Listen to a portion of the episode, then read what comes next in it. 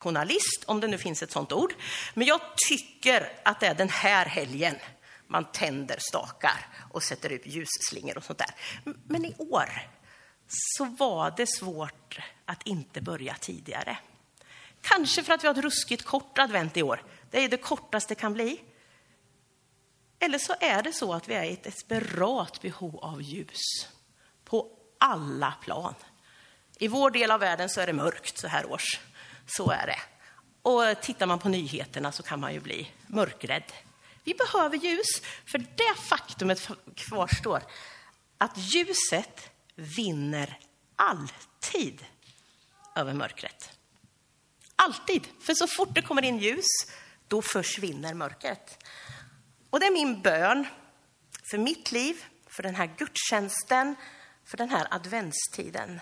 Må Guds ljus få tändas också i vårt innersta. Så att Guds ljus får lysa upp och vi får hopp, glädje, frid och framtidstro.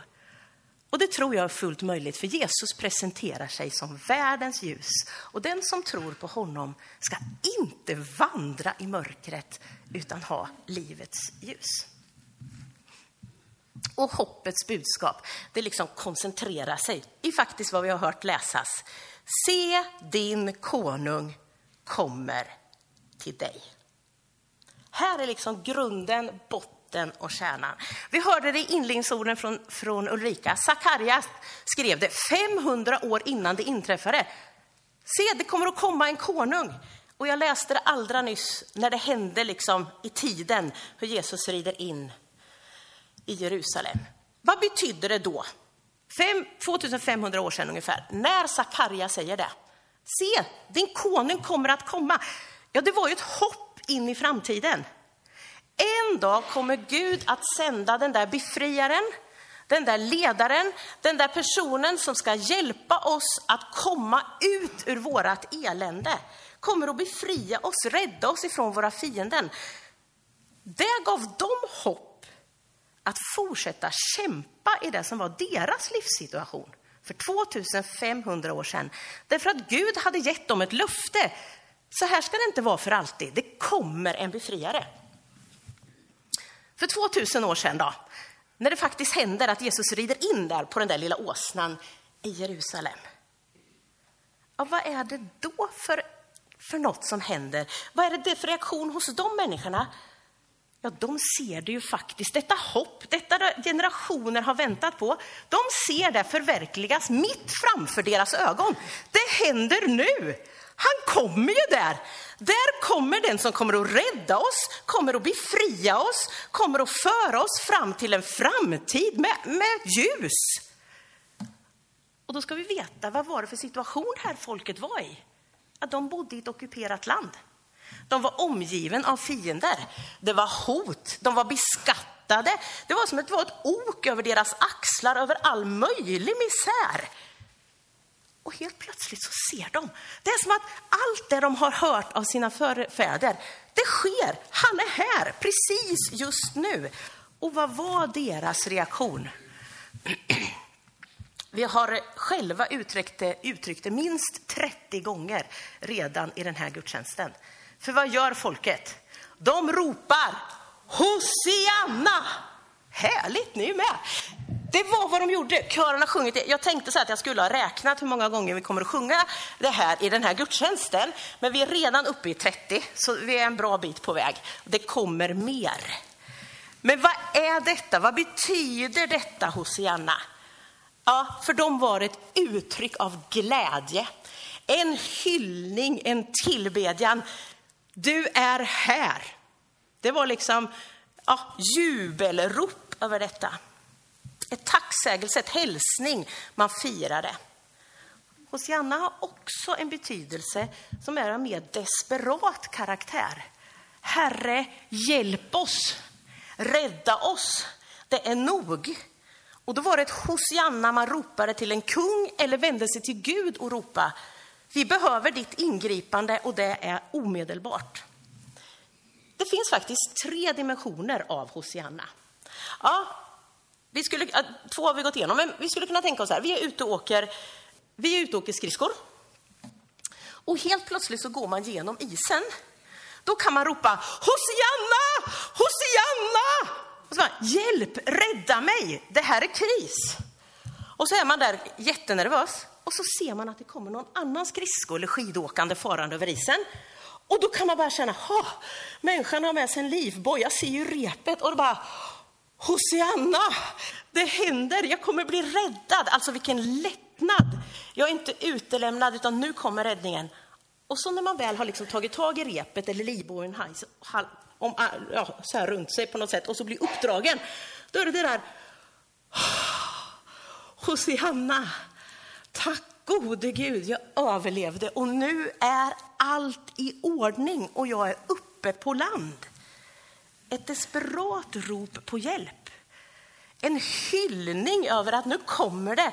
Och så tacksamheten att ja, nu finns inget mer att önska. Nu är det fullkomligt klart och räddat. Det här var historiska händelser, liksom. Sakarja 2500, Jerusalem 2000. Vad innebär det för dig och mig idag att konungen kommer till dig? Ja, det är just det, att det är konungen som kommer till dig. Du behöver inte söka, leta, slita alla hjärnceller och, och, och, grubbla och klura ut och försöka. Hur ska jag kunna hitta Gud? Vad gör jag? Hur ska jag i desperation på något sätt? Vart finns han? Gud har kommit till dig. Jag tror faktiskt vi behöver slappna av lite och tänka, ja, Gud är här. Gud rör sig mitt ibland. Han är här, han har ankommit. Var finns han? Och så får man vara lite öppen. Vi sjöng det, eller vi kommer sjunga det alldeles strax och mänsklighet ställ dörren på glänt. Öppna nu ditt hjärtas tempelhus och låt hans rika fulla ljus där inne klart få skina. Du behöver öppna ditt hjärta för Gud. Den här hösten så var det en ung tjej, lite dryga 20, som bor på ett av vårt lands institutioner för ungdomar som vi har. Och hon mådde inte så bra, så hon sökte sig till en kyrka i närheten av det här institutionen, det här hemmet. Hon kommer dit en söndagkväll då det är en enkel bönesamling med fyra, fyra, fem personer, en handfull människor som sitter där inne. Och hon och personalen som är med från det här bordet bara sätter sig ner, lyssnar, iakttar, funderar lite på vad det är som pågår. Väldigt enkelt. Man uttrycker sina behov, sin längtan i bön till Gud. Och efteråt så vill hon stanna kvar och prata lite och gör det med ett par stycken. Berätta lite om sig själv, sin egen situation. Och så undrar hon om, om hon kan få kontakt på något sätt med det här hoppet, det här som de ber om och ber till. Och de ber för henne. Och så säger den här personen som var med och som har berättat detta för mig. Det var som om att det tändes ett ljus i den här tjejens ögon. Från att gå ganska så här nedtyngd och förtvivlad så var det som att ett litet ljus tändes. Och så nästa söndagkväll så kommer hon där igen. Och då berättar den här kvinnan för mig, då hade den inre förvandlingen som de bara hade sett en liten aning om, som ett ljus, hade helt plötsligt börjat få yttre tecken och konsekvenser. Hon hade helt andra liksom, kläder på sig. Hon hade valt att tvätta håret. Hon hade rest på sig lite mer istället för att bara titta ner. Så även om man inte mötte blicken så tittar hon ändå på de människorna som på något sätt fanns där i ringen och i rummet. Någonting i det där mötet med Gud hade påbörjat ett förvandling i hennes innersta som också fick yttre konsekvenser, för hon hade fått hopp, mod, en mening. Här fanns det människor som såg henne och hon hade fått möta Jesus. Sen gick det några veckor och hon dyker inte upp. De här personerna ber för henne men de, de, kan liksom inte, de bor ju på, på, en institution så det är inte så lätt att liksom hålla kontakten, man kan inte gå dit. Men så kommer hon igen efter ett tag och då är hon ganska förtvivlad och uppgiven. Och så säger hon, jag hittar inte Gud. Jag hittar honom inte, vart finns han? Och så berättar den här kvinnan att hon hade fått bara lägga sin hand lite försiktigt på honom och säga, du kan vara helt lugn, för Gud har nämligen hittat dig. Och det räcker. Och så fick hon på något sätt slappna av och veta det att hon var funnen av den Gud som redan hade kommit till henne. Det är min uppmaning, min uppmuntran till dig i advent. Öppna ditt hjärta för den Gud som redan har kommit till dig. Tillåt honom att komma och möta dig precis där du är i ditt liv just nu. Vi behöver inte ordna något för att det mötet ska uppstå. Och temat, precis som Ulrika sa, är nådens år. Och nåd betyder det är aldrig kört för en enda människa. Det finns alltid en nystart, en möjlighet att börja om. Och det blir så tydligt och konkret i det som vi ibland kallas, kallar för nådens bord. Nattvardsbordet, där det Jesus har gjort, blir så konkret och så tydligt, där vi inbjuds att ta emot, bli delaktiga. Och vi har redan sjungit hela innebörden av nattvarden. Och jag tänker att det är en viktig del i den här adventstiden. Tänk på vad du sjunger. Många av de här sångerna har god teologi och berättar om vem Gud är och vad Gud har gjort.